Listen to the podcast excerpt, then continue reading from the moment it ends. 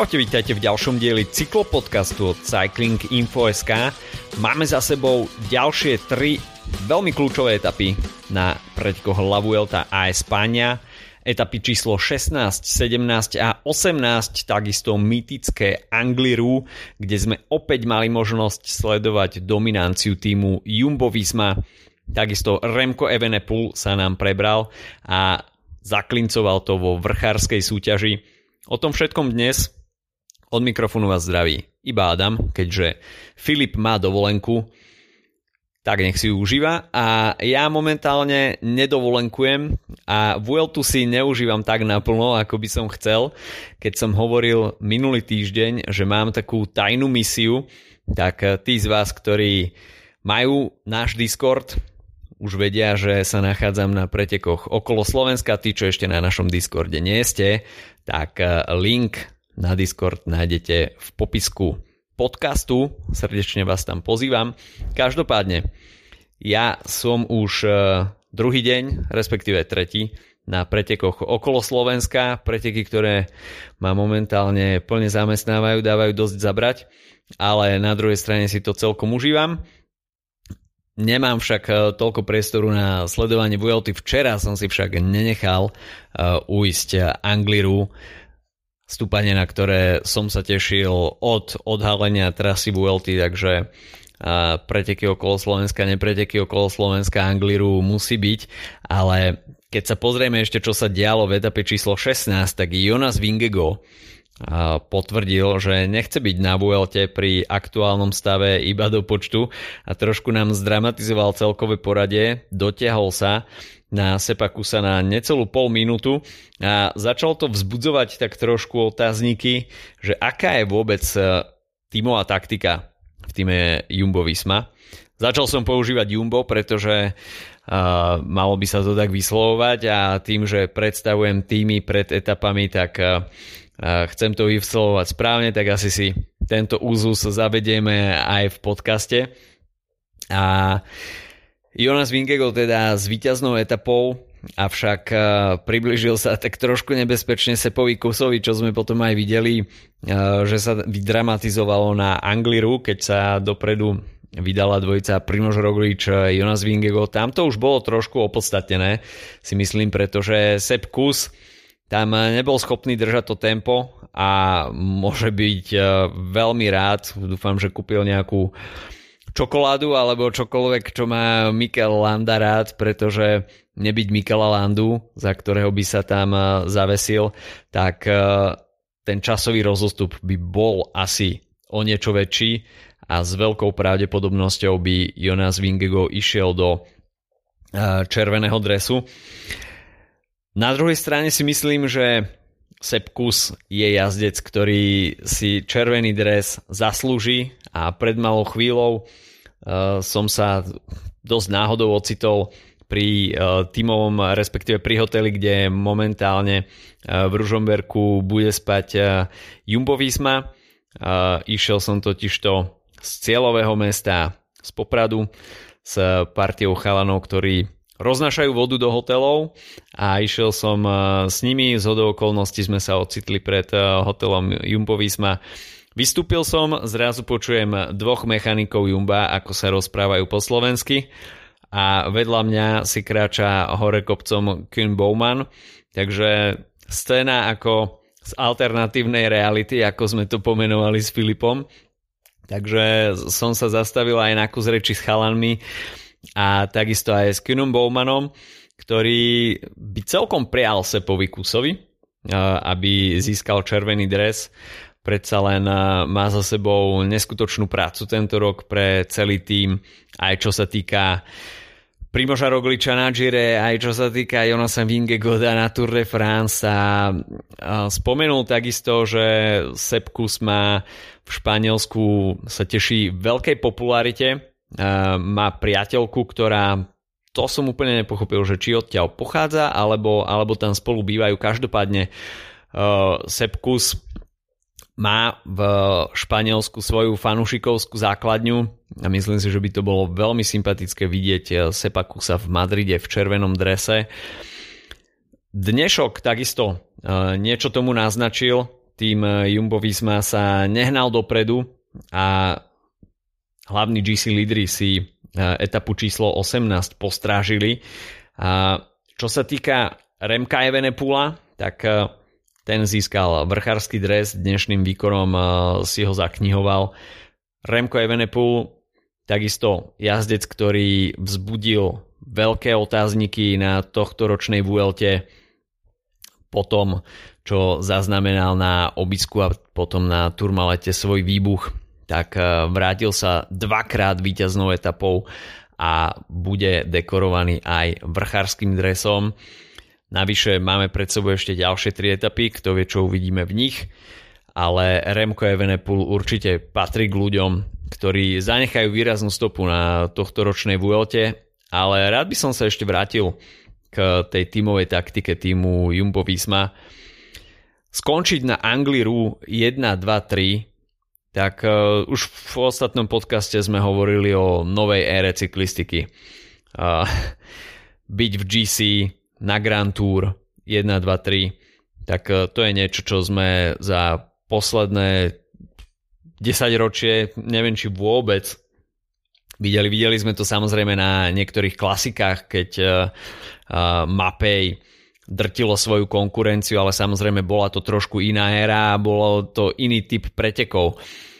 Byť takto vysoko na pódiu so všetkými svojimi top vrchármi na Grand Tour, tak e, to je niečo, na čo vôbec nie sme zvyknutí a je to úplne raritné Myslím si, že napriek tomu, akú má Jumbo Visma kvalitu, tak toto sa nemôže opakovať každý rok, takže je to skutočne nejaký úkaz, ktorý uvidíme raz, možno, a možno ho dlhé, dlhé roky neuvidíme, takže toto je skutočne situácia, ktorá vznikla aj vplyvom toho, že Sepkus bol pustený konkurenciou do úniku, Vôbec si myslím, že to nebolo iniciované so zámerom, že OK, tak teraz získame nejaký náskok pre Sepakusa, aby sme ho dotiahli v červenom do Madridu, ani v samotnom Jumbe asi s takýmto scenárom e, nepočítali e, v tých e, počiatočných dňoch VLT, ale situácia sa naskytla takáto. Samozrejme netreba spochybňovať to, že Primož Roglič a Jonas Vingego prišli Eh, na to, aby sa pokúsili získať červený dres, takže hoci Jonas Vingego nie je úplne v tej top forme, ako sme ho videli na posledných dvoch Tour de France, tak eh, má svoje kvality, predviedol to už eh, v dvoch etapách a rovnako Primož Roglič prišiel na Vueltu vo veľmi kvalitnej forme, Potvrdil to takisto víťazstvom na Angliru, kde nasadil šialené tempo v tých eh, záverečných Rampas Inhumanas a musím povedať, že pozeralo sa na to veľmi dobre. Takisto eh, veľmi sympatický výkon týmu Bahrainu Victorious na, na Angliru. Eh, Damiano Caruso takisto, Volt Pulse a Mikel Landa tam predviedli, že sú o ďalej voči konkurencii, e, čo sa týka tímovej práce a bolo vidieť, že Angliru zobrali ako veľkú príležitosť na to e, vzdialiť sa konkurencii. Juan Ayuso naopak tam e, zažil nepríliš podarený deň a dovolil Mikelovi Landovi, aby sa k nemu priblížil v GC, rovnako Enric Mas tam mal určité problémy, takže z, týchto, z tejto trojce španielských jazdcov, ktorí zvádzajú mikrosúboj, uh, vyšiel Mikel Landa najlepšie, Juan Ayuso ešte stále má 19 sekúnd k dobru na uh, Mikela Landu a takisto Enric Mas stráca na Juana Ayusa uh, pol minúty, takže to tiež nie je úplne veľa. Samozrejme k pódiu majú oveľa ďalej, cez 3 minúty, v prípade Juana Ajuza niečo málo ako 3 minúty, ale to si myslím, že už sú úplne nereálne scenáre, aby táto španielská trojica mohla ohroziť e, Sepakusa Jonasa Vingegoda a Primoža Rogliča v ich ceste na madridské pódium. Otázkou ostáva, či Sepkus dokáže udržať ten 17-sekundový náskok na Jonasa Vingegoda a minútový náskok na Primoža Rogliča. Počul som už aj také teórie, hlavne teda z talianských médií, že víťazstvo Sepa Kusa by mohlo trošku marketingovo uškodiť e, týmu Jumbo Visma, pretože šepká sa, asi to je už aj úplne verejne potvrdené, že e, tým Jumbo tým Jumbo, sponzor, respektíve firma Jumbo chce odísť ako titulárny sponzor tohto holandského týmu. Samozrejme, manažment bude musieť nahrať, nahradiť Jumbo nejakým ďalším chlebodárcom. No a práve aspoň takto e, to bolo myslené e, v tých talianských kruhoch, že víťazstvo Sepa Kusa by tak trošku narušilo, narušilo ako keby tú štruktúru a ťažšie by sa im hľadal sponzor. Čo ja považujem za dosť absurdné, pretože práve to, že tým by získal ďalšieho víťaza Grand Tour a mohol by sa pochváliť portfóliom OK, tak máme tu troch ľudí, s ktorými sme vyhrali tri rôzne Grand Tour počas jednej sezóny, tak to si myslím, že je PR vystrelené do vesmíru. V Taliansku to vidia trošku inač, ale to si myslím, že bude dosť veľká téma aj v off-season debatách. Každopádne, Jumbo Visma má nakročené nielenže k červenému dresu a s veľkou pravdepodobnosťou sa stanú víťazmi všetkých troch Grand Tour v sezóne, ale Sepkus, teda dvorný domestik eh, Primoža Rogliča a aj Jonasa Vingegoda počas Gira aj Tour, na svojej tretej Grand Tour je na najlepšej ceste na zisk červeného dresu. Neskutočné a myslím si, že v sumáre v ULT eh, budeme mať o čom rozprávať. Samozrejme ešte si povieme aj, čo jazdcov čaká nasledujúce 3 dní, ale predtým ešte by som dal krátky coffee break s partnerom nášho podcastu slovenskou pražiarňou Kofeín. Hneď na začiatok coffee breaku by som pripomenul súťažnú otázku, ktorej odpoveď nám môžete poslať práve na náš Discord. Nájdete tam sekciu súťaž z kofeín a tam nám napíšte vašu odpoveď. Tento týždeň sa pýtame na to, ktorú krajinu, respektíve kávu z ktorej krajiny v oblasti medzi obratníkmi, čiže medzi obratníkom Raka a obratníkom Kozorožca, čo je v podstate taký kávovníkový región. Samozrejme, nie v každej krajine v tomto rozmedzi rastú kávovníky a darí sa káve, pretože na to treba takisto špecifické podnebné podmienky, či už nadmorskú výšku, vlhkosť alebo pôdu, tak e, ale pýtame sa, z ktorej krajiny ešte kofeín z tohto obratníkového regiónu nemal vo svojom portfóliu. Takže spravte si taký malý prieskum aj na stránke kofeínu, čo majú momentálne v ponuke a v prípade, že ste stálym fanušikom kofeínu, tak zalovte v pamäti, že čo ste od nich e, mali už v minulosti, no a skúste vydedukovať, z ktorej krajiny kofeín ešte e, kávu v ponuke nemal. Ide minimálne o jednu krajinu a to nám stačí aj e, ako odpoveď na náš Discord. No a ja na pretekoch okolo Slovenska, no bohužiaľ nemám toľko času, aby som sa motal po kaviarniach zo specialty coffee, ale o to viac sa teším domov, keď opäť zapnem linček s nejakou výberovkou z ponuky kofeínu. Až ste ešte neochutnali čerstvý zber z Hondurasu, tak odporúčam skúsiť Honduras Jeruzalem Geisha, či už v spracovaní Natural, Washed alebo Black Honey, tak každá z týchto troch alternatív vám spraví spríjemný deň, pretože pre mňa osobne je to moja najobľúbenejšia káva z portfólia kofeínu a ako som už hovoril Filipovi, až by som mal nejaký rodinný erb, tak eh, s veľkou pravdepodobnosťou by som zvolil eh, rúžové pozadie a rozkvitnutý kávovník s bielými kvetmi, ako je na etikete Honduras Jerusalem Geisha Natural, tak to je, to je tak, taká vychytávka, ktorú by som si tam hneď zasadil do toho herbu.